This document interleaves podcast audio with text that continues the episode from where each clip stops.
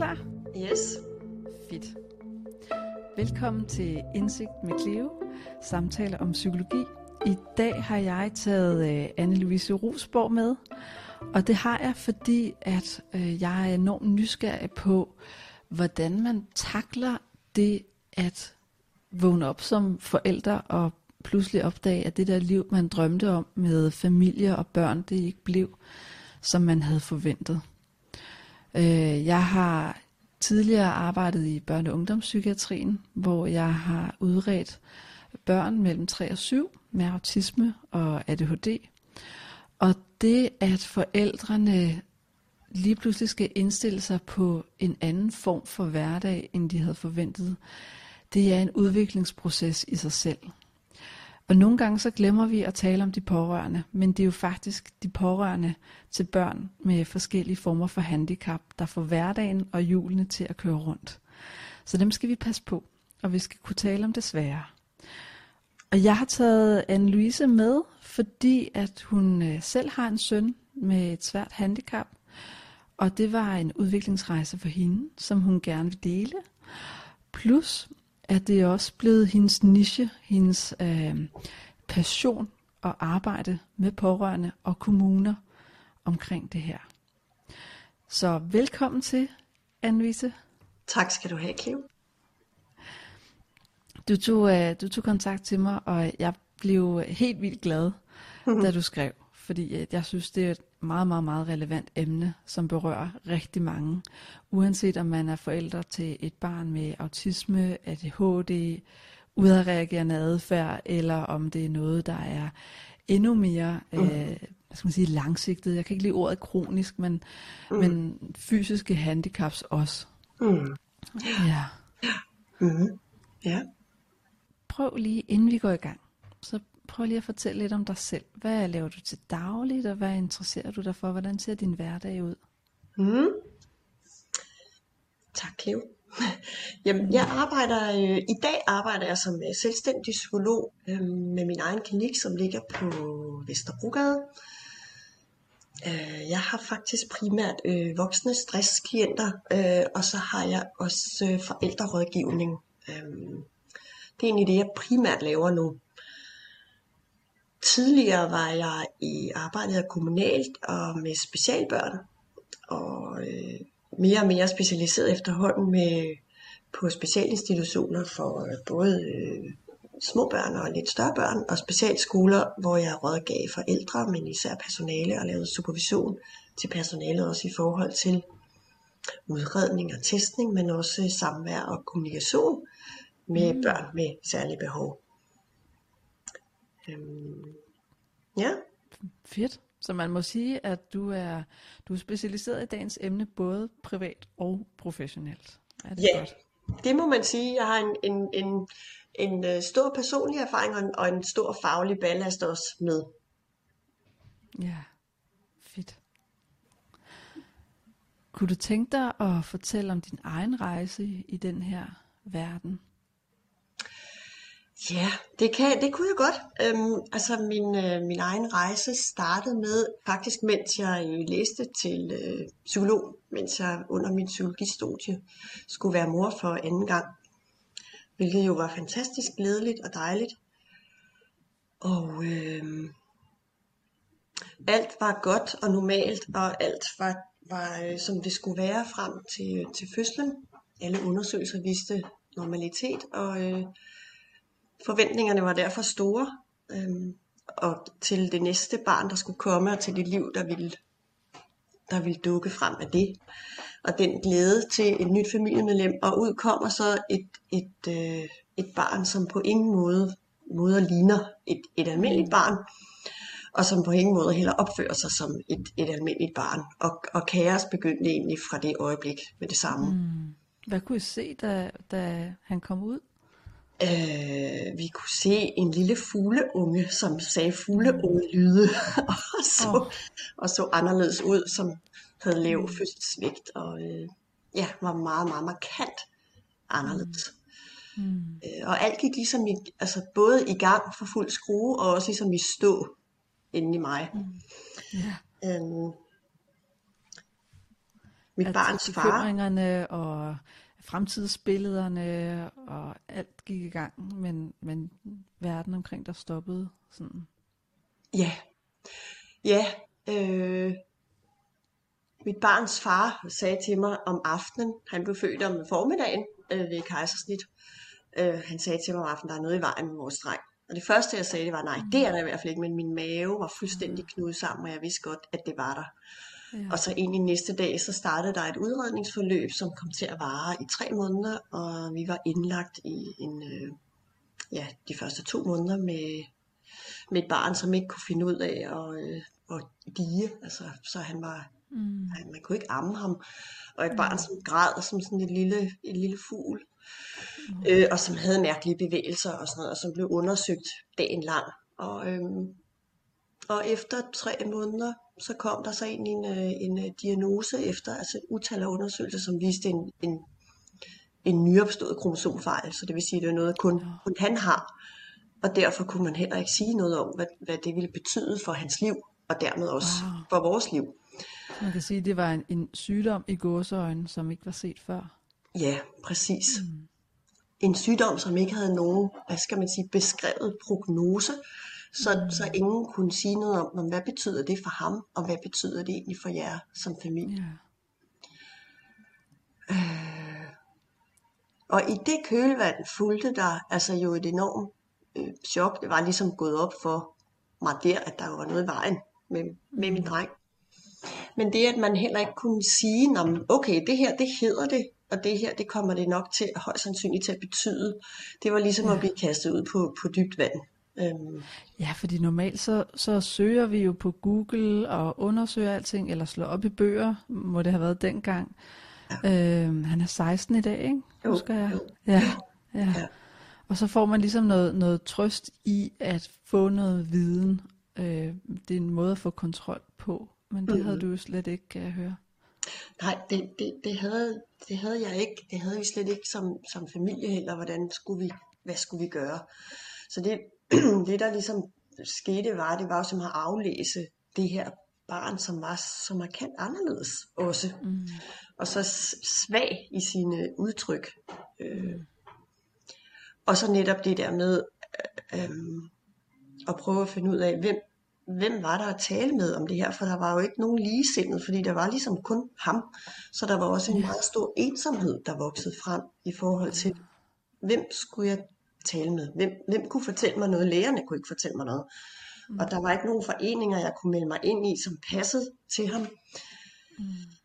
Jeg fandt så en eller anden forening, øh, som handlede om altså børn med sjældne kromosomafvielser, hvor man kunne indtaste data, hans data, og så kunne de søge worldwide, om der var nogen ligesom ham, og det var der ikke. Øj. Øhm, og ja, så altså den første tid var utrolig ensom, samtidig et forsøg på også at lære sit barn at kende, øh, og så et, altså et utal af hospitalsbesøg og kontroller, og for også at få det her barn i, i trivsel.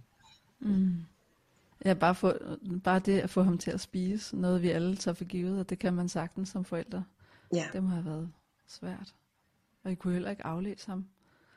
Nej, han, han skulle vækkes hver tredje time og have mad på sådan en helt bestemt måde. Øh, en sutteflaske, der skulle ligge på en helt bestemt måde. Og efterfølgende fik han øh, en sonde, som han havde i det første år faktisk. Mm. Øh, som vi så gav ham mad i og sådan noget. Altså alt det der, som, no, alt det der, som man normalt gør, når man mm. bliver forældre, det, det, det, det blev fuldstændig anderledes. At give ham mad. Øh, som er en naturlig og ting, som man har med sit barn, og som skaber kontakt og tryghed, blev til sådan en opgave, der skulle løses og, og finde ud af, hvordan, hvordan gør man egentlig det her, hvordan skulle jeg gøre, hvordan skulle vi gøre.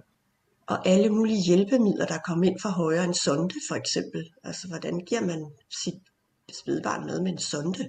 Øh, Ja. Altså noget der, som jeg da ikke havde altså, drømt om, at jeg skulle lære at kende, eller havde bestilt, at det skulle jeg da have med i mit nye liv som andengangsforældre. Lige pludselig så ser du dig selv, ikke nok med, at du har sagt ja til et job som mor mm. øh, døgnet rundt, fordi det gør vi jo alle sammen, når vi bliver forældre, men du har faktisk også sagt ja til et job som sygeplejerske og mor Ja. på en og samme tid.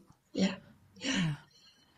Ja, fordi jeg opdagede jo så, at, at øh, nå okay, jeg, altså, der var så et hospital der, som fyldte rigtig meget, og øh, deres viden og ekspertise blev nødvendig, og jeg fandt ud af, at det, det var en god idé, hvis jeg lærte det selv også. Mange af de ting, som der skulle gøres for ham.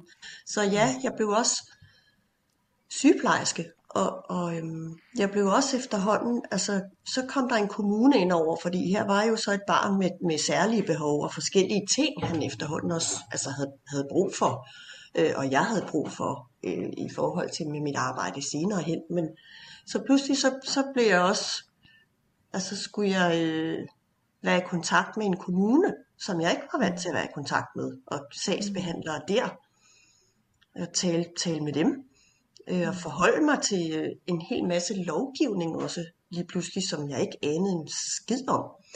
Men som jeg godt kunne se, at det var en fordel, hvis jeg på en eller anden måde satte mig ind i det, eller i hvert fald forholdt mig til, at, at her var også noget, som var nødvendigt for, at vi kunne få vores liv til, til at fungere.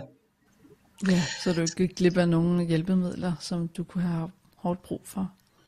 Ja, det var ligesom om, at hele det der med samtidig at skulle dykke ned og lære mit barn at kende, som krævede fred og ro, så samtidig med det blev jeg nødt til at åbne min verden ud af til en hel masse snitflader, som det så fint hedder, men altså instanser i virkeligheden er nok et, et bedre ord, eller bare andre mennesker, som jeg overhovedet ikke havde behov for at være i kontakt med, men som jeg blev nødt til at forholde mig til, som havde alt muligt viden, som, som øh, jeg havde brug for, og øh, ting, jeg også skulle, skulle tage stilling til. Og øh, så, så min verden blev på en eller anden måde utrolig meget større. Jeg blev nødt til at indgå en masse forskellige relationer, som, som var ret krævende for mig, samtidig med, at jeg skulle lære mit barn og hans behov at kende, og også få en familie til at fungere i forhold til ja. et barn, som var meget indlagt og tit syg og sådan noget.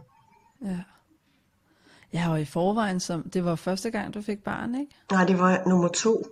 Det var nummer to, okay. okay. Fordi jeg skulle lige til at sige, som, som førstegangsmor, så er man jo meget åben og sårbar og skrøbelig over for, hvad andre synes og hvad andre mener. Og, mm, mm.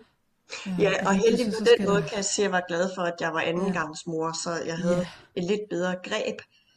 Et ja. lidt bedre greb om det, men det jeg ikke havde greb om, det var, at øh, en masse følelser omkring, at hvad var det for et barn, jeg havde fået, som var, mm. var langt dybere end i forhold til et, et hvad skal vi kalde, almindeligt barn. Mm. Øhm. Det kunne jeg godt tænke mig, at vi går ned i, fordi at jeg kan forestille mig, nu har jeg ikke selv et handicappet barn, men jeg kan forestille mig, at der må være nogle, en masse svære følelser, som helt sikkert er berettiget, men som også er svære at, at balancere inde i sig selv, fordi man skal jo også have den her øh, ubegrænset kærlighed til sit barn, når man er mor. Mm-hmm. Øh, ja, mit bud er, at der må være noget skam i de, de svære følelser også, og frustrationerne. Hvad er blevet du selv, og hvad ser du hos andre? Jeg oplevede i de første år i hvert fald altså øh, en søgen efter, dels hvad det var for et barn, men også hvorfor, at vi dog havde mm. fået ham. Altså hvad var der dog sket? Ja. Øhm, en mening? Ja, mening.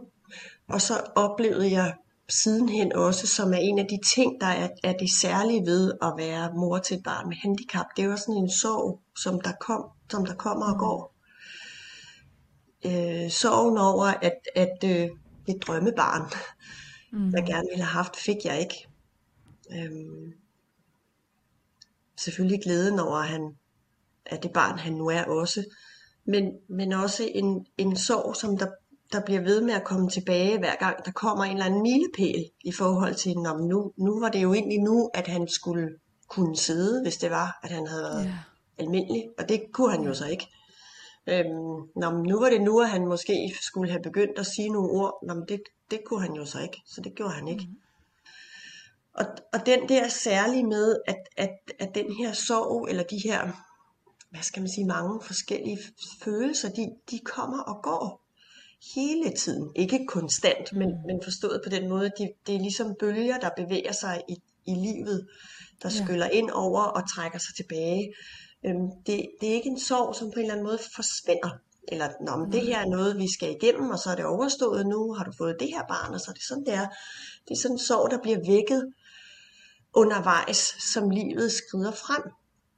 Mm. Øhm, og som man ikke taler så meget om, og som ikke er øh, sådan accepteret, at man hen ad vejen godt kan opleve, øh, at man faktisk bliver ulykkelig over, at, at ens barn ikke kan det, som man engang havde håbet på, de kunne. Øhm, sorgen over tabet af det normale, og samtidig en tilvænding til, til det liv, man, man så har fået, og hvordan skal man så takle det. Mm. Og det er også det er også meget det, jeg egentlig ser hos dem, som jeg taler med. Det, det er den første tid med overvældende sorg og krise. Men så det, den efterfølgende tid, de efterfølgende år med, at jamen det her det er faktisk noget, som, som, som opstår jævnligt, at man, man bliver ramt. Mm. Øhm, og ja, så, fordi jeg hører også lidt, at man, man går ind og ud af de svære følelser, øh, lidt ligesom et pendul. Altså der er gode dage, hvor man er fyldt med håb og glæde, ja. og en gang imellem så kommer den gamle sorg, eller irritation, eller vrede, den kommer op igen. Lidt ligesom hvis man har været udsat for et, et traume, en mm-hmm. belastningsreaktion. Ikke? Jo, og så er der en, en lang fase, hvor man stadigvæk svinger lidt mellem reaktionsfasen, kalder vi det, øh, og så nyorienteringsfasen, altså de gode dage og de dårlige dage. Mm-hmm. Men her stopper traumet jo aldrig. Det er Nej. det, man skal huske på. Ja, øh, det er lige fordi... præcis det, og det er også derfor, der er... Øhm, der er sådan noget, noget nyere soveteori, som, som hedder tosporsmodellen, som giver sig enormt meget mening i forhold til lige præcis øh, til lige præcis det her, som nemlig handler om, at man, man, man skifter imellem det, altså tabet, altså det man har mistet, som jo er drømmen, og nogle gange er det jo også altså, reelle ting, ens barn ikke kan, men altså meget af det, som man havde håbet på, man ville få, mm. og så det, som der reelt er, altså det liv, ja. man så nu har fået, og hvordan man får det til at fungere, og, og det her med, at fordi det jo er livslangt, Gud skal lov at være forældre, jamen så er det mm. også livslangt, at man kan svinge ud og ind imellem de der følelser af, af tab og sorg, og, og samtidig så svinge tilbage ind om det er så det her liv, vi har nu, og hvordan er det, vi gør, og hvordan er det, vi får det til at fungere, og øh, nå, det kan vi jo også. Ikke? Mm. Så der er sådan noget, der er noget livslangt over det at være pårørende til øh, øh, børn med handicap, fordi det er jo ikke noget, der går over. Det er ikke noget, der forsvinder. Det er ikke en sygdom, som når så fejlede du det i så og så lang tid. Det er noget evigt og endeligt på en og samme tid. Mm. Mm. Jeg kunne godt tænke mig, at vi øh, taler lidt om det her med at få en erkendelse og forståelse af belastningens omfang. Øh, hvordan det ser ud, og hvordan man så kan rejse sig selv eller skabe en forandring som pårørende. Mm-hmm. Ja. Altså jeg tror, der er, sådan, der er sådan en eller anden form for kronologi i forhold til det at være pårørende til, et, et, til børn med handicap. Selvfølgelig er der det, at der er jo en tidslig kronologi i det at være forældre, men der er også det der med, hvordan med at, altså at opleve belastning og hvad den egentlig består af, og konsekvenserne af den, og hvad man egentlig, egentlig kan gøre. Jeg tror, at som forældre øh, til, til, til børn med handicap, så går man jo bare i gang med at, at leve det liv, som, som der nu er foran en. Øhm, og man tænker sjældent over, at man på sigt meget ofte er i gang med at øh, blive udsat for en hel masse forskellige ting, som kan belaste en og, og trække på ressourcer og på overskud i, i det liv, man nu har. Øh, det, det, det sker ligesom bare. Så man, man øh, registrerer ikke, at over tid, så, så kan man faktisk blive udsat for øh, længerevarende og øh, rigtig svær belastning. Nogle af de ting, som, som jeg selv erfarede, som jeg bare gik lige ind i med åbne øjne og egentlig ikke tænkte nærmere over, men som jeg bare prøvede at overleve, det var alle de forskellige øh, instanser, jeg kom til at have med at gøre, som var kommunen på den ene side, som jeg skulle forholde mig til på rigtig mange måder, så var der hospitalet, jeg skulle forholde mig til, og var det jo ikke kun, altså det var ikke kun hospitalet som sådan, det var jo alle de mennesker, der var inde i hospitalet, som var øh, til dels øh, sekretærer og øh, sygeplejersker og læger og fysioterapeuter og alt muligt. Og så var der mit barns øh, institution, da det kom på tale, og i den institution var der jo forskellige pædagoger, pædagogmedhjælpere og ledere og tralalullalej, som, som jeg skulle tale med og forholde mig til. Og så var der dagligdagen i forhold til, at han skulle have nogle hjælpemidler og sådan noget, og de skulle også øh, søges, og dem skulle jeg også altså, lære at kende. Altså når der røg en skrue af en eller anden ting, så skulle man ligesom pludselig forholde sig til, shit mand, nu ryger der en skrue af her, er kørestolen ved at, bræ- ved at bræde sammen, og er barnet ved at falde ud, eller og hvem skal egentlig sætte den skrue på, og hvornår skal det ske? Hvem gør hvad? Så der var sådan, der var sådan en masse forskellige instanser, men der var også en masse forskellige mennesker. Oven i det, så skulle jeg lære mit barn at kende og forholde mig til det. Jeg skulle forholde mig til det, han kunne. Jeg skulle også forholde mig til alt det, han så faktisk ikke kunne. Og være i den sorg, der kom og gik i, i forhold til det. Mm. Øhm, på et eller andet tidspunkt, så, så, øh, så er alle de her mange former for belastning, øh, de havde sådan et, et, et resultat for mig, at jeg, jeg kollapsede og brød sammen og var faktisk sygemeldt i et helt år. Og det var egentlig i løbet af det år, at, at det gik op for mig, at øh, jeg blev nødt til at forholde mig til, hvad det var, der faktisk, altså hvem, hvem det egentlig var, jeg havde at gøre med, og hvad det egentlig var, jeg havde at gøre med i mit liv. Nogle af de ting, som også var altså, er meget belastende, det er, det er meget den måde, som man også taler om børn med handicap på i, i de offentlige øh, systemer. Øhm, de måder, man beskriver på, som øhm, faktisk er meget, meget, øh, altså, jeg har opfundet sådan et, det, man kan kalde et mangelperspektiv, og det, man kan kalde et ressourceperspektiv, hvor man i det offentlige system, som er der, hvor pengene er, og diagnoserne er, og hjælpen på en eller anden måde er, der taler man om, om børn med handicap, øh, ud fra alt det, de ikke kan. Mm. Alt det, de mangler, alt det, der er galt med dem, alt det, der ikke er så godt, for at man kan få hjælp til, at de kan få det bedre og kan kompensere, og de kan udvikle sig. Ja, og det giver desværre god mening, hvis man ikke kan læse, så skal man have hjælp til at kunne læse. Ja, ja. Men jeg hører også på dig, at, at det har en negativ effekt. Ja, fordi konsekvensen af det er, det er, at når man hele tiden får faktisk at få hjælp til at kunne give sit barn trivsel og udvikling, så skal man tale om alt det, som det ikke kan, og alt det, som der er galt med det, og alt det, som det ikke dur til. Ja. Øh, og det, det er jo ikke sundt for sjælen.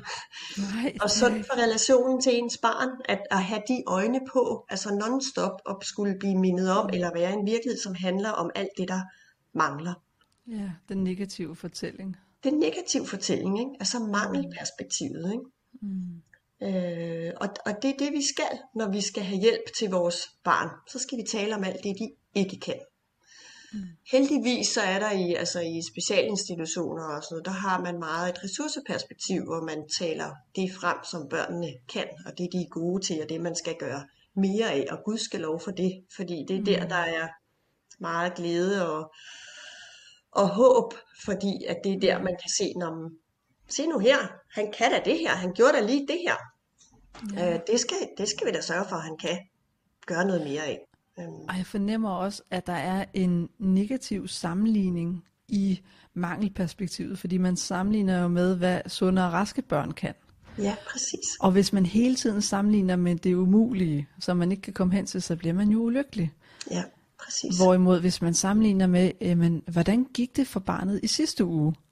Ej, barnet havde en rigtig god dag, og, og vi fik, ja, barnet kunne holde opmærksomheden i en bog i fem minutter. Mm. Det, var, det var kun to minutter i sidste uge. Der er mm. en mm-hmm. fremgang. Ja, ja præcis.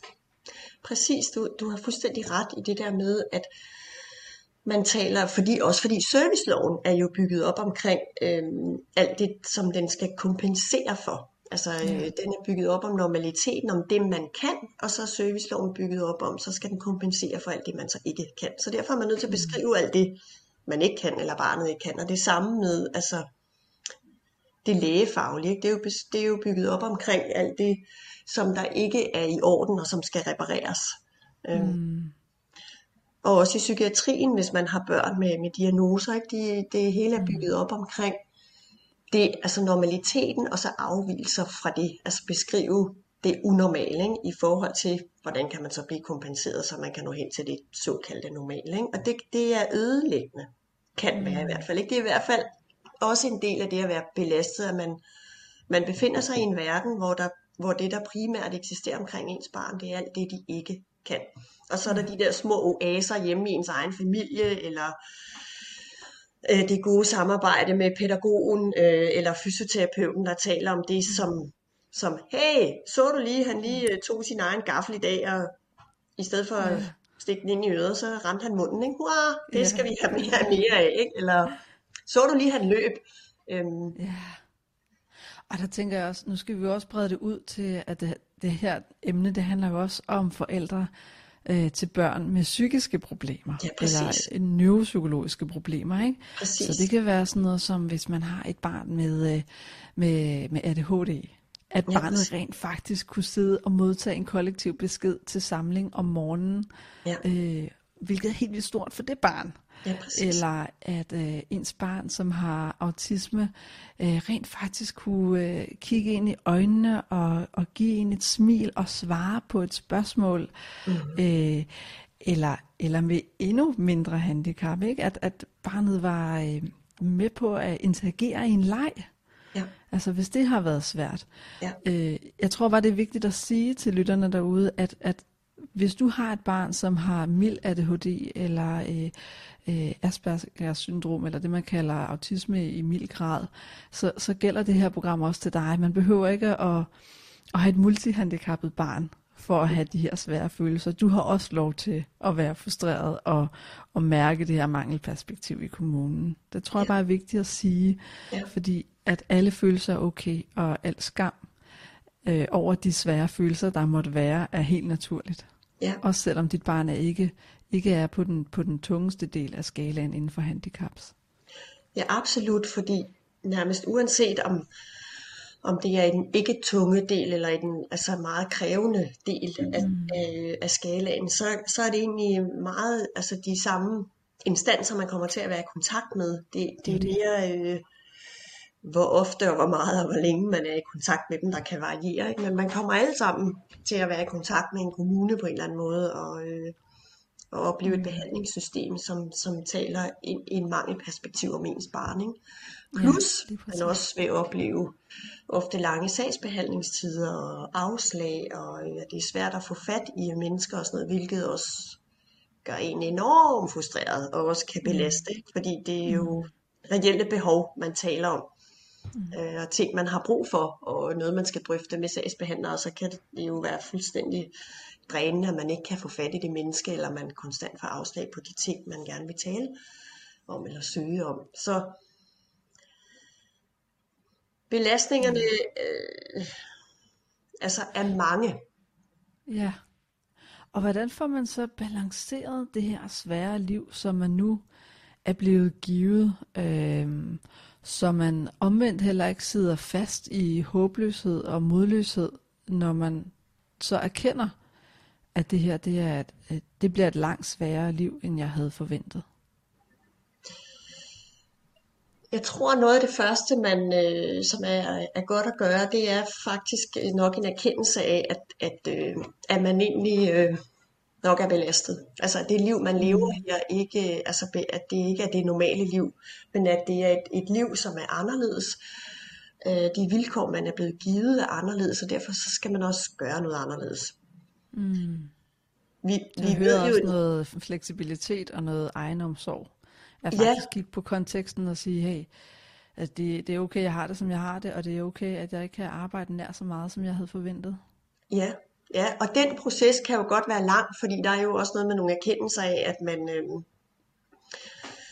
man måske ikke har uanede kræfter, men at, mm. at ens kræfter har, øh, har grænser. Altså lidt ligesom når ens mobiltelefon den, øh, den bliver flad, ikke? så ved vi jo godt, mm. det tager vi jo alle sammen virkelig alvorligt. Hold da op, den skal da i hvert fald have noget strøm, fordi ellers så kan jeg jo ikke se alt det, som er enormt vigtigt for mig i mit liv, at gøre alt det, jeg skal gøre, som er rigtig vigtigt i mit liv og det er lidt det samme, ikke? hvis man gerne vil blive mm. ved med at yde og være en, en, en god mor, en god forældre og, og leve et, et okay liv med sig selv og med, med sin familie og med sit barn, så er man også nødt til at få næring og, og lavet sin egen indre mobiltelefon op, hvis man kan sige ja. det på den måde. Ikke? Øhm, ja, fordi man er jo barnets mobiltelefon. Barnet har jo virkelig brug for en.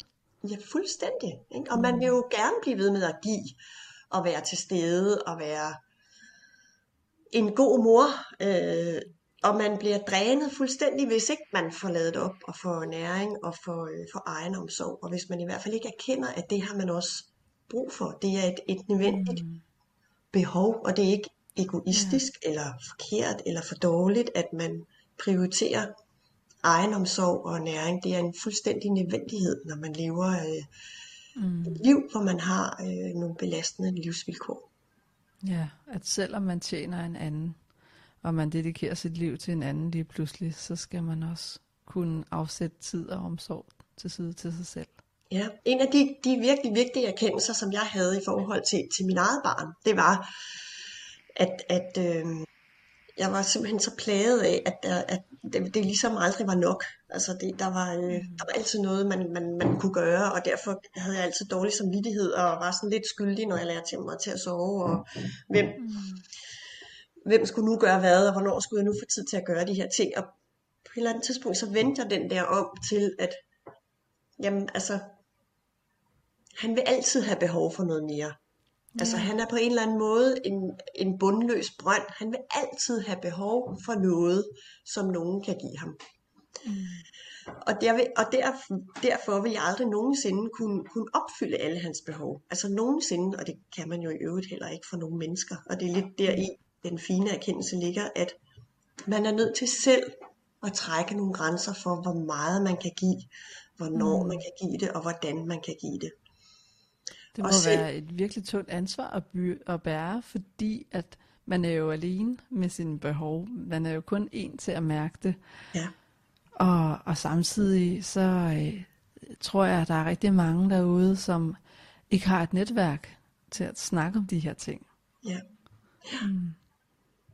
ja.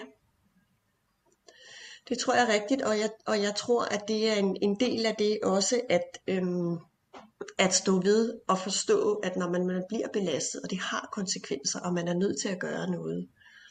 Og der findes de her mange forskellige artede, ambivalente og altid ikke altid særlig smukke og dejlige mm. følelser, men også vrede og sorg og, øh, og ja, lidt træthed. Fortrydelse, altså, ja. Jeg synes, øh, en af de øh, mest skamfulde klichéer, jeg hører igen og igen, det er sådan noget som, man fortryder aldrig et barn, man får. Mm. Det synes jeg er noget vås, fordi selvfølgelig er der forældre derude, der engang imellem fortryder, at de fik deres barn. Ja. Øh, uanset om det bare er et, ganske almindeligt øh, skænderi i supermarkedet, hvor barnet plærer om slik, eller om barnet har autisme eller et fysisk handicap. Mm der vil være øjeblikke, hvor man fortryder, at man fik børn. Ja. Og det er faktisk okay. Ja, det er faktisk okay. Ja. Det er faktisk okay, at man fortryder i øjeblikket lige så meget, som det er okay at sige, jeg har også nogle behov, jeg skal have tilfredsstillet. Jeg har også ja. nogle læring, jeg skal have, så jeg kan blive ved med at være mor. Ja. Ja. Så jeg kan blive ved med at, at, at være i det her, som til tider kan være svært og krævende. Og hvor man nogle gange kan fortryde et øjeblik, ja. at det er sket. Ja. Jeg tænker i hvert fald, det er vigtigt at, at gøre det okay. At, at de der følelser, det kan vi ikke rigtig styre. Det kommer og går. Den tanke, den kommer og går. Men hvis vi først begynder at skille os ud over at have det sådan, så får vi det jo dobbelt skidt. Mm. Øhm. Ja. Og, og så er det vigtigt, jeg, jeg tænker, at det er en god pointe det her med, at det faktisk ikke er egoistisk at pleje sig selv. Øhm, der har vi jo metaforen med iltmasken først, ikke? Jo. At sidder du på et fly, hvor øh, ilten er ved at ryge ud, øhm, så dur det jo ikke, hvis vi konstant giver alle andre iltmasken på, fordi så er der jo ikke nogen tilbage til at hjælpe andre, hvis vi ikke tager den på selv først. Så selvfølgelig er det ikke egoistisk at tage iltmasken på først, for ellers kan vi jo ikke hjælpe andre. Nej. Det, det er faktisk en rigtig god metafor virkelig. Ikke? Og der, der er faktisk også der er skrevet en bog, som direkte handler om, relaterer til det her i forhold til med også at have barn med handicap, mm. som hedder Anbring ildvasken på dig mm. selv først. Ikke?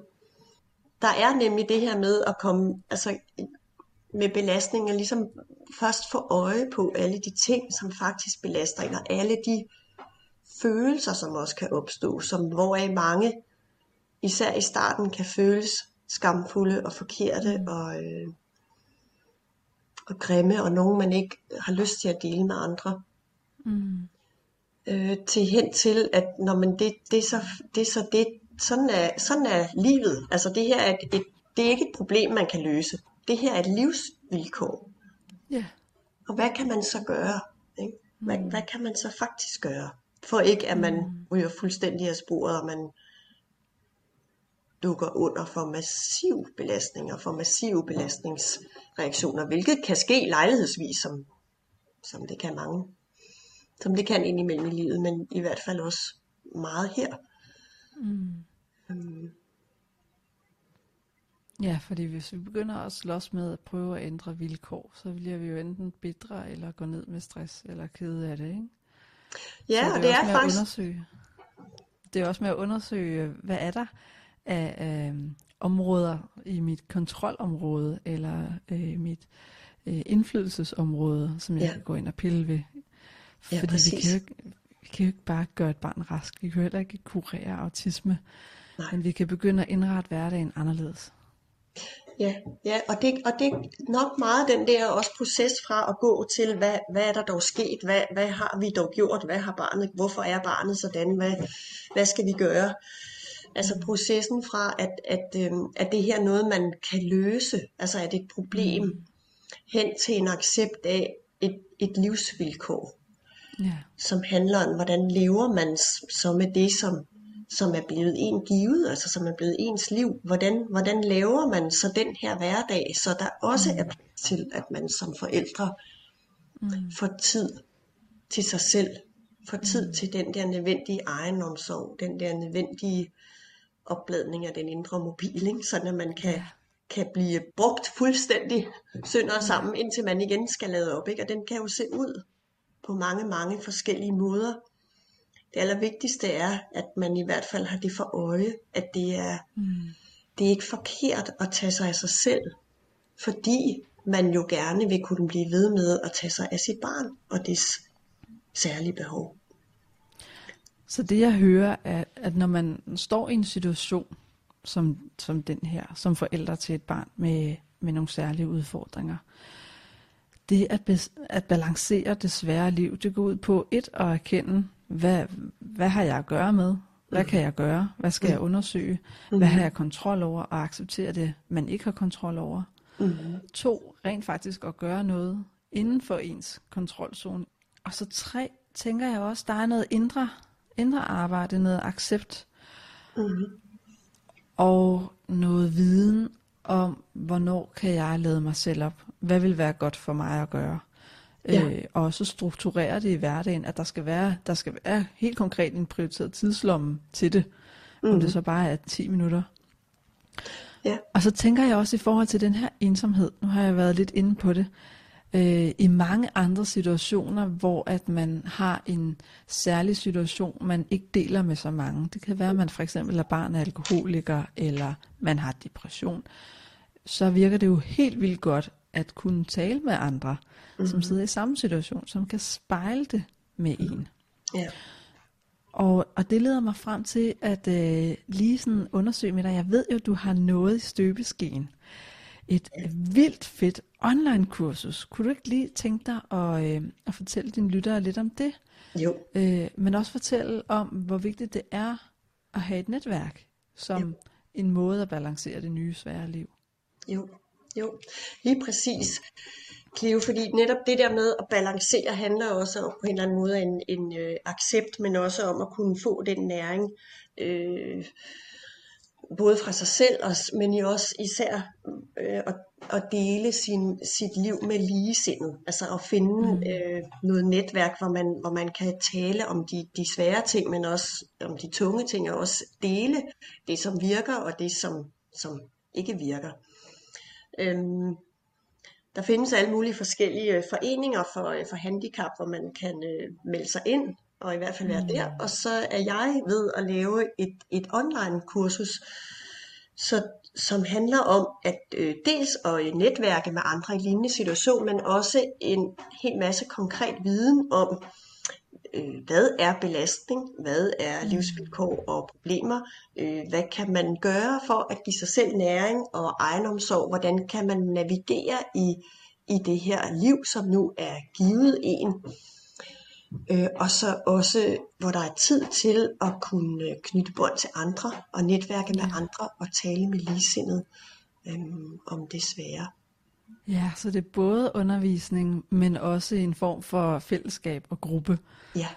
Ja. Så jeg hører at, også, at, at det kan jo på lang sigt, når man har det her fællesskab, når man har mere viden, når man ikke er alene med det, så må det også give noget, noget ro og noget overskud og noget accept, øh, fordi man ikke længere er, hvad skal man sige, øh, man skal jo lige pludselig være både sygeplejerske og øh, leder for, hvad skal der ske, og man skal have det forkromede overblik. Ikke? Men her der bliver man faktisk øh, støttet i flok, kan man sige. Man er, man er sammen, og man får en ny identitet, hvor man også kan være sammen med andre Ja.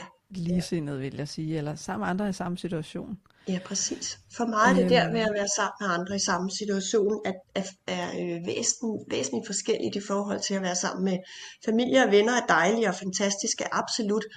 Men de forstår ikke helt, hvad det er, man står i. Hvorimod andre, som står i samme situation, forstår de der Ja, mange forskellige nuancer, øh, det her liv kan have. Og det kan man tale om frit og åbent, og kunne tale om de store og svære følelser, også med nogen, som står i samme situation, og som forstår.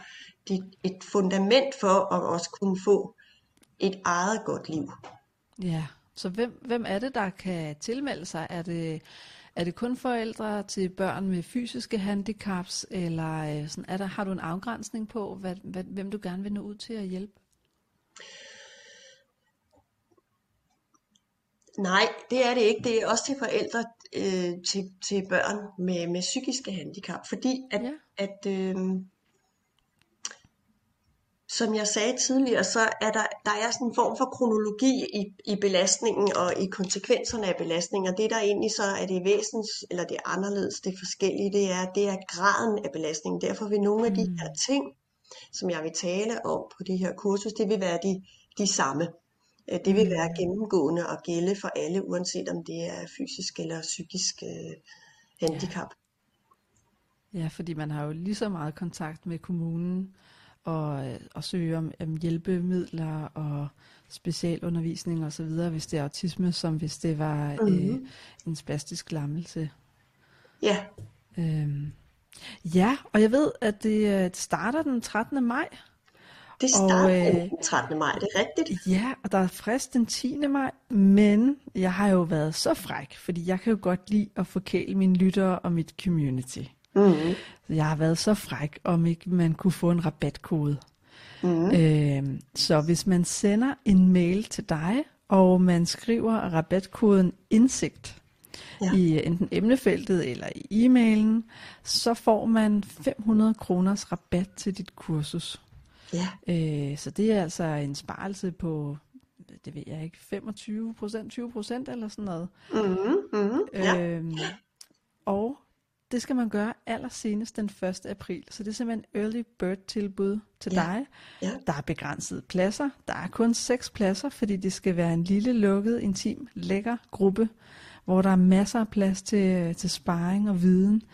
Så, øh, så hvis man vil med på dit online kursus, så synes jeg, man skal rykke nu. Og hvilken mail er det, man skal skrive til, Anne-Louise? Man skal skrive til min mail, som er Anne-Louise i et ord, Ja. snabelag, rusborg.dk. Ja, så A-N-N-L-O-U-I-S-E snabelag R-U-S-B-O-R-G.dk. Ja, præcis. Ja, Ja, det er rigtigt. Den skal man skrive til. Perfekt.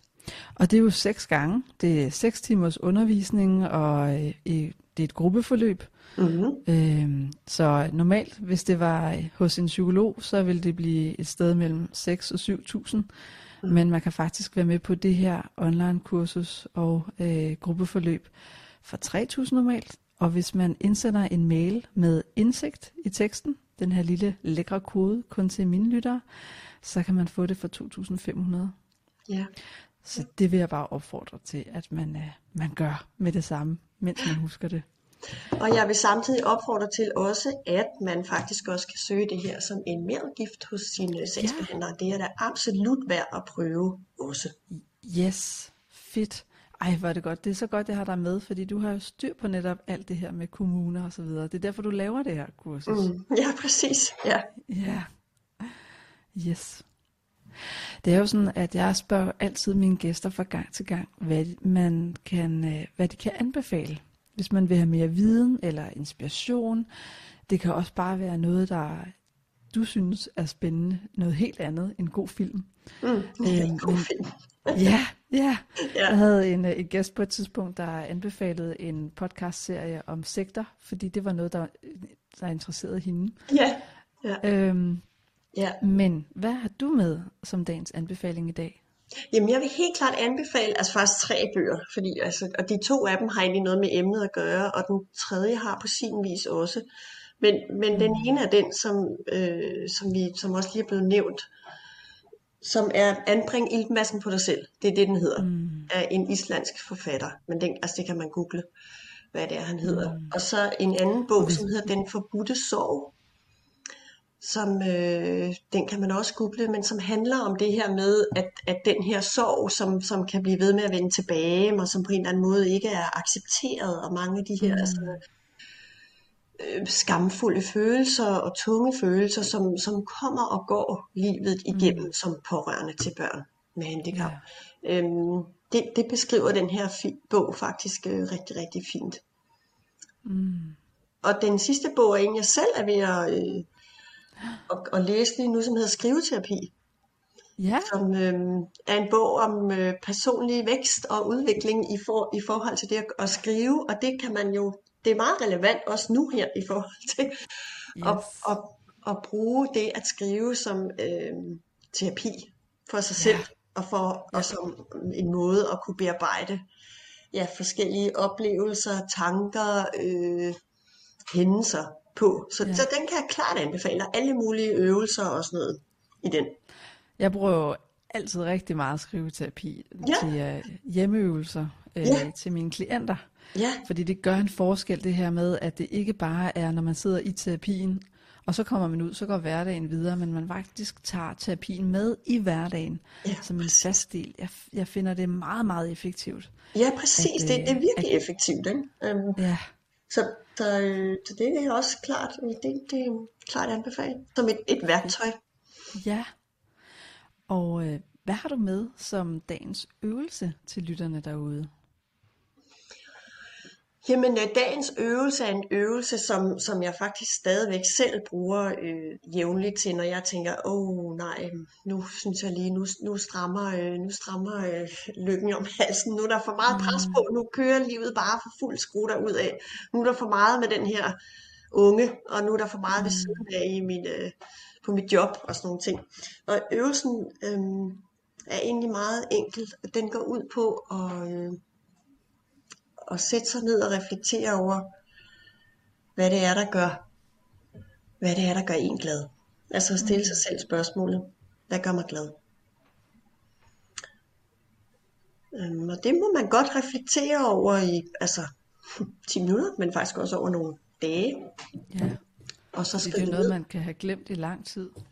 Ja. Måske noget, man ikke har tænkt over siden før man fik barnet. Ja, præcis. Ikke? Det er præcis. Og, og det her, og og det næste spørgsmål er, hvad er vigtigt? Og, mm. og de her, for de her to spørgsmål, der gælder, at det, det er både store og små ting. Altså det, det er også, hvad gør dig glad? Men en, en solstråle ind af vinduet, en erantis mm. øhm, i jorden. Øh, mit barn, der smiler, at øh, jeg kan få lov at være alene i 10 minutter. Øh, gå en tur, ringe til en veninde. Øh. Så man, man taber også ind i noget taknemmelighed? Det er en taknemmelighedsøvelse, og det ved vi jo fra forskning, kan gøre en gladere på lang sigt. Ja, præcis. præcis.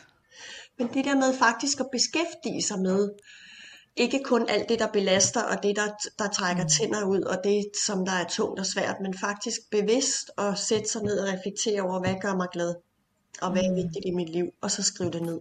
Ja. Og hvad er vigtigt i mit liv, det tager jo ind i værdier. Ja, præcis. Ja. Ja, præcis.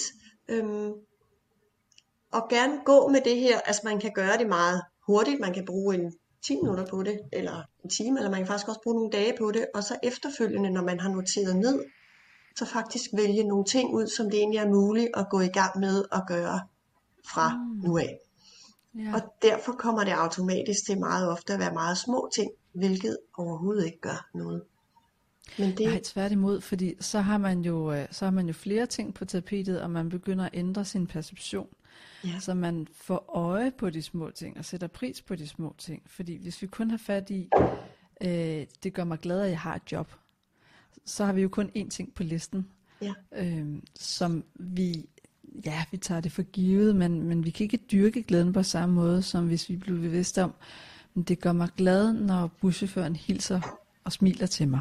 mm, Fordi så begynder vi at lægge mærke til, hver gang der er en buschauffør, der smiler til os. Ja, præcis. Mm. Jeg plejer også at, øhm, at, at vende den lidt om, når vi skal finde ud af, øh, hvad gør mig egentlig glad at lave. Mm. Og så vende den om og sige, jamen på det tidspunkt i mit liv, øh, dengang jeg var glad, Mm, hvis jeg stod udenfor og kiggede ind af vinduet, hvad ville jeg så se, jeg gjorde, dengang jeg var glad? ja, Fordi ofte så gør vi jo helt automatisk de ting, som gør os glade, når vi er glade. ja, Og når vi ikke er glade, så glemmer vi lidt, hvad det var. Mm. Men, men faktum er, at vi kan omvendt også blive glade af at gøre de ting, som vi gør, når vi er glade. ja, Så hvis jeg går rundt og synger til Amy Winehouse i min stue, mens øh, jeg drikker en gin og tonic eller et eller andet, mm, øh, når jeg er glad, mm. så er det måske det, jeg skal prøve at eksperimentere lidt med. Jamen hvad, hvad lørdag aften, når, når barnet er lagt i seng, kan jeg så høre noget af det der musik, som engang gjorde mig glad? ja, præcis. Præcis. Mm. Ja, ja.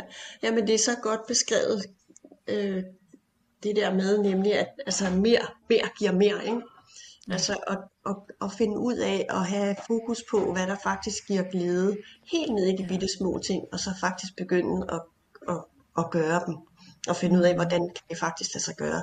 Jamen det skaber også mere fokus på glæden, og på at finde muligheder til at kunne gøre det. Bare en lille bitte, bitte smule. Og man kan sidde der og være fuldstændig fedt op. Man kan sidde og have været indlagt på hospitalet i tre måneder og tænke, alt det, der gør mig glad, det kan jeg aldrig nogensinde komme til at gøre, fordi det var før jeg fik mit barn. Det var kun mm. der. Så er det ikke rigtigt. Altså, så, Nej. så vil der alligevel være bitte, bitte, bitte små ting, som en solstråle ind af vinduet, eller som at tale med en veninde, man ikke har snakket med i lang tid, mm. eller som at gå en tur med Ja. en, en god ven, øhm, eller at være alene, eller se et afsnit af sin yndlingsserie, uden at blive forstyrret. Ja, Alle de der ting er faktisk noget, der godt kan lade sig gøre på en eller anden måde, på ja. et eller andet tidspunkt. Ja, og så, så tror jeg også, det handler meget om det her med at vende perspektivet om fra, jamen jeg, jeg får jo ikke tid til det. Ja. Og vende den om til, jamen så er det fordi, jeg skal tage mig tid. Altså det eneste, ja. vi har her i livet, øh, fra nu og til vi dør, det er jo reelt set tid. Alting er til låns. Ja. Og det er så sådan en fin, det du siger der, Cleo, det er jo også det der med, at især hos, altså som at være pårørende, her er tid nemlig en af de ressourcer, som er den allervigtigste, og som er den allermest knappe. Altså det er den, der er aller, allermest af. Ja, Så netop det der med at, at øh, tale mere ind i, jamen det med at have omsorg for sig selv, eller at give sig selv næring, det er en prioritering. Det er en, og det er en nødvendig prioritering. Ikke? det er, noget, man skal skabe sig, når den ikke er der. Ja, ja det, det er nødvendigt, ikke? og, og øh, det er nødvendigt netop at bruge tiden på det, fordi det er en investering i at kunne blive ved med at give, at kunne blive ved med at kunne være forældre ikke? På, på den måde, man, man ønsker og håber. Ikke? Så er det nødvendigt at, at lade op og gøre nærende ting for sig selv. Og derfor er det også nødvendigt at finde ud af, hvad de nærende ting de er, og begynde at arbejde bevidst med dem. Ja, og, og jeg tænker også, strukturering er enormt vigtig her. At, når der ikke er tiden, øhm, så kunne det jo måske være en idé at sætte sig ned med sin partner og sige, hey, vi skal lægge et tidspunkt ind i kalenderen, hvor du går en tur med Ja. barnet. Ja. Fordi der vil jeg have mig tid. Mellem klokken 11 og 12 om onsdagen, der vil jeg have et vindue, hvor jeg selv må bestemme, hvad jeg skal lave. Ja. Fordi det tror jeg kan give energi til hele ugen. Ja. Det, det hører jeg i hvert fald. Jeg arbejder jo rigtig meget med familier også selv, Mm, mm. og rigtig meget med kvinder med fødselsdepressioner, efterfødselsreaktioner. Og det er bare, have, bare det at have en bevidsthed om, Ja. at man har et vindue, Ja. gør, at man kan fortsætte lidt længere. ja, præcis. At man ved, der kommer noget, som bliver ens eget. Ikke? Ja, Og nogle af de der, også det der, du taler om, det der nemlig med at sætte sig ned med sin partner og finde ud af at kort, eller kortlægge, hvordan kan vi få det her til at lade sig gøre. Ikke? Altså der er også en af de, de måder her, men også når man, når man netop, altså man lever et anderledes liv, når man er, ja, er forældre til et barn med handicap, ikke? jamen så er det også okay, at man gør anderledes ting. Ikke? Ja. Altså anderledes behov, anderledes handlinger. Det er okay.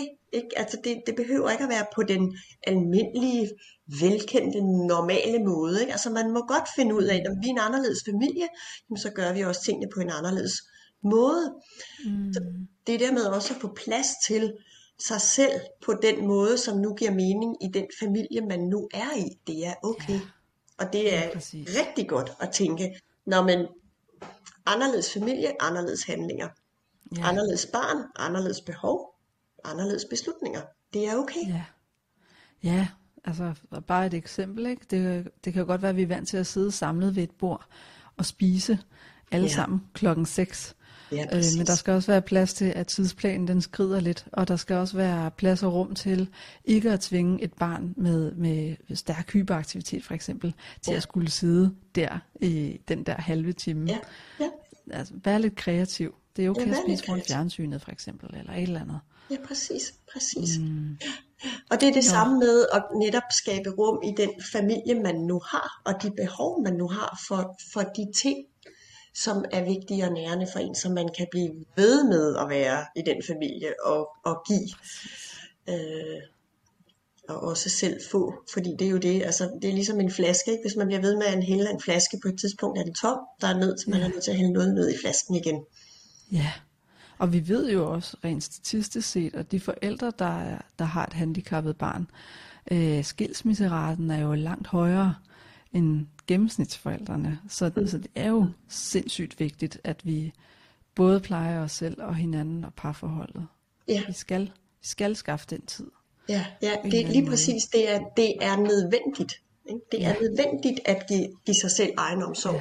Og jeg tror, at det var en af de ting, som jeg, jeg øh, selv erfarede ret sent. Altså, det tog mig mange år at finde ud af, at, at det var ikke bare, øh, øh, altså okay, det var faktisk også nødvendigt, at, altså, at jeg investerer i at give mig selv næring øh, til, når jeg skal være sammen med min søn, som nu er flyttet på, øh, på bosted. Men øh, at når jeg tager derud til ham, så er det okay, at, at jeg bagefter øh, altså gør, at jeg flader ud og bare øh, lader op. Fordi at jeg, jeg har brugt mig selv. Ikke? Så det, det, er ikke, det er ikke sådan noget med, ej, det er også puha, det er da heller ikke så godt, og du er ikke en god nok mor, og øh, hvorfor kan du heller ikke klare det og sådan noget. Nej, det er en nødvendighed, at jeg lader op og giver mig selv næring, så jeg kan blive ved med at være den gode mor, som jeg gerne vil være for, øh, for min dreng. Og så, så ved vi jo også øh, fra forskningen om hjernen, at, at hjernen har brug for overgangene. Mm. Så det med bare at gå fra et møde til kommunen til en arbejdsplads, den er heller ikke helt god. Nej, Så vi skal også strukturere en overgang i vores kalender, hvor vi kan Ja. holde pause. Ja. Men nu skal vi snart til at runde af. Mm. Jeg kunne godt tænke mig at, øh, at høre nogle eksempler, eller, eller dit bedste eksempel på netop den her nærende aktivitet. Fordi det er jo noget, jeg spørger alle mine gæster om. Mm. Så hvad gør du for at nære dig selv? jeg laver yoga, Ja. og, og det er altså ikke det der fine, avancerede, hvor jeg går hen på et hold, det kan man jo i øvrigt heller ikke nu, men Mm. heller ikke dengang man kunne det. Jeg laver det hjemme på stuegulvet fra Ja. ja. YouTube-videoer, og hvis jeg ikke gider til YouTube, så laver jeg det bare selv. Øh, så, så det er slet ikke fint og fancy, men det handler om at, at prioritere tiden for mig selv, hvor, hvor jeg gør noget, som der er rigtig rart for min krop, og som også øhm, beroliger det der nervesystem, så har man været på rimelig meget arbejde i rigtig, rigtig mange år, at, at jeg gør mm. noget, som øhm, giver mig en rolig vejrtrækning, og som øh, Ja. udelukkende er noget, som er, øh, er for mig. Så ja, Og så skaber du også en, en boble, hvor at nu er det det her, jeg gør, og den musik og den stemme, jeg hører, og nu ja. bliver jeg guidet til at komme ned i min krop. Det synes jeg er super godt. Ja. Og så kan det godt være, at det ikke er fancy, men hvis vi skal have en succes med at ændre vaner og, og lave nye vaner i vores hverdag, så skal vi jo også helst starte så småt som muligt. Ja. Så når der er gået nok dage, hvor vi har gjort den samme lille bitte bitte bitte ting, Mm-hmm. så er vi efterhånden blevet gode til det. Ja. Og så bliver det også sjovere at gå i gang med. Og Ja. så er det blevet en vane. Ja. Ja, Ja, det er rigtigt. fedt. Og, og så, så det er noget med det der med at kunne, altså også at gå i gang med noget, som er lige for. Ikke? Jeg har faktisk Ja. også øh, altså købt en øh, kaffemaskine, så jeg drikker sådan to kopper sindssygt god kaffe. Det er ikke sådan en almindelig filter, men sådan en rigtig fancy en. Ikke? Sådan en, Og der de der- cappuccino og... Ja, ja, ja, næsten. Ikke? Men sådan en der, hvor sådan, okay, det er min. Den, den, nu skal jeg have den der kop kaffe som med en eller anden fancy kapsel. Og så når jeg sidder og drikker den der, så tænker jeg, ah, det her, det gør jeg for mig. Yes. Det, det er til mig, for mig, så, øh, og det føles rart og, og godt. Ja, Jeg spiser også god chokolade, altså med vilje, masser. altså, øhm, det der med at, at blive mere og mere bevidst om at kunne gøre øh, små ting, som, som giver næring, og at det ikke bare er okay, eller det er faktisk nødvendigt. Altså det er en investering i at kunne blive ved med at øh, ja, være en god mor for min søn, men også at kunne have min, øh, min praksis og være en øh, god psykolog og, og kunne være en god ven. Og, øhm, ja. ja. Man kan jo lidt sammenligne det med en forsikring. Altså det er vigtigt, at, vi, øh, at vi hele tiden indbetaler lidt, fordi hvis, øh, hvis lokummet lige pludselig brænder på, så, ja. så har vi en udbetaling, et overskud, Ja. som vi kan putte ind i det, ikke? Jo, præcis. Ja. præcis. Ja. Nå, nu synes jeg, at, øh, at vi skal til at runde af. Mhm. Så småt. ja. Hvordan har det været at være med? Det har været rigtig dejligt. Det har været ja. rigtig dejligt, rigtig rart. Tak fordi jeg måtte øh, komme, Cleo. Eller? Ja, selv tak, selvfølgelig. Ja. Det er et vigtigt emne. Ja. Og øh, ja, husk at tilmelde jer øh, Anne-Louises øh, online gruppeforløb, der starter 13. maj. Fristen for tilmelding er 10. maj, og skriver man til hendes mail inden den 1. april med koden indsigt, så får man 500 kroners rabat. Og vi skriver selvfølgelig også bogtitlerne i øh, dagens show notes, så hvis du går ned og kigger på øh, noterne, så kan du meget nemt lige kopiere titlerne ind og lave en Google-søgning på dem og købe dem. Derudover så har jeg også lige en lille nyhed, en lille announcement ud til øh, andre psykologer og behandlere, som jeg gerne lige vil have med på falderæbet. Og det er, at øh, Malene Holman og jeg, vi laver et online forløb for psykologer og behandlere. Vi ser nemlig igen og igen, at der er rigtig mange psykologer derude, der gerne vil være selvstændige, men de er bange for, øh, kan jeg nu få klienter nok? Er det bedre, hvis jeg bare nøjes med den her ansættelse, selvom jeg ikke gør det med et helt hjerte? Øh, hvordan skal det dog gå, hvis jeg tager skridtet og bliver selvstændig? Øh, så derfor så laver vi et øh, super empowering online kursus, gruppeforløb med fokus på online markedsføring. Simpelthen, hvordan kan jeg gøre? Hvordan kan jeg få indflydelse på, hvor mange klienter jeg får? Og hvilken strategi skal jeg lægge for dagen? Så jeg både kan hjælpe så mange som muligt, men rent faktisk også øh, få klienter nok til, at jeg kan få en forretning til at køre rundt. Og det er så et tilbud, der er ude til både psykologer og psykoterapeuter, generelt behandlere, der har at gøre med, øh, med øh, mental sundhed. Yes, men øh, det skal jeg nok fortælle meget mere om senere, og vi lægger også en video ud i øh, Facebook-gruppen Indsigt med Cleo, og på Instagram, og der er tilmelding både til mig og til Malene Holmand. Det er kontakt øh, og vi går i gang med det i april. Øh, skriv mig en mail, hvis du er interesseret. Der er et loft på maks 10 deltagere, så jeg vil opfordre dig til at melde dig ind hurtigst muligt, hvis du vil have chancen for at være med her den første gang på premieren.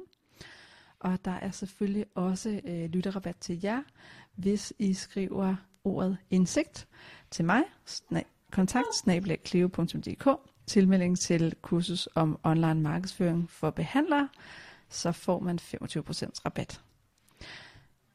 Det var vist det. Tusind tak, fordi du kom, Anne-Louise. Selv tak, det var en fornøjelse. Ja, og jeg håber, at den har været en rigtig stor hjælp til alle jer forældre derude, der har et barn med den ene eller den anden udfordring. Og øh, ja, Skal vi sige, det var det? Ja, lad os gøre det. Godt. Lad os drikke noget god kaffe. Ja, god fornøjelse. Tak for i dag.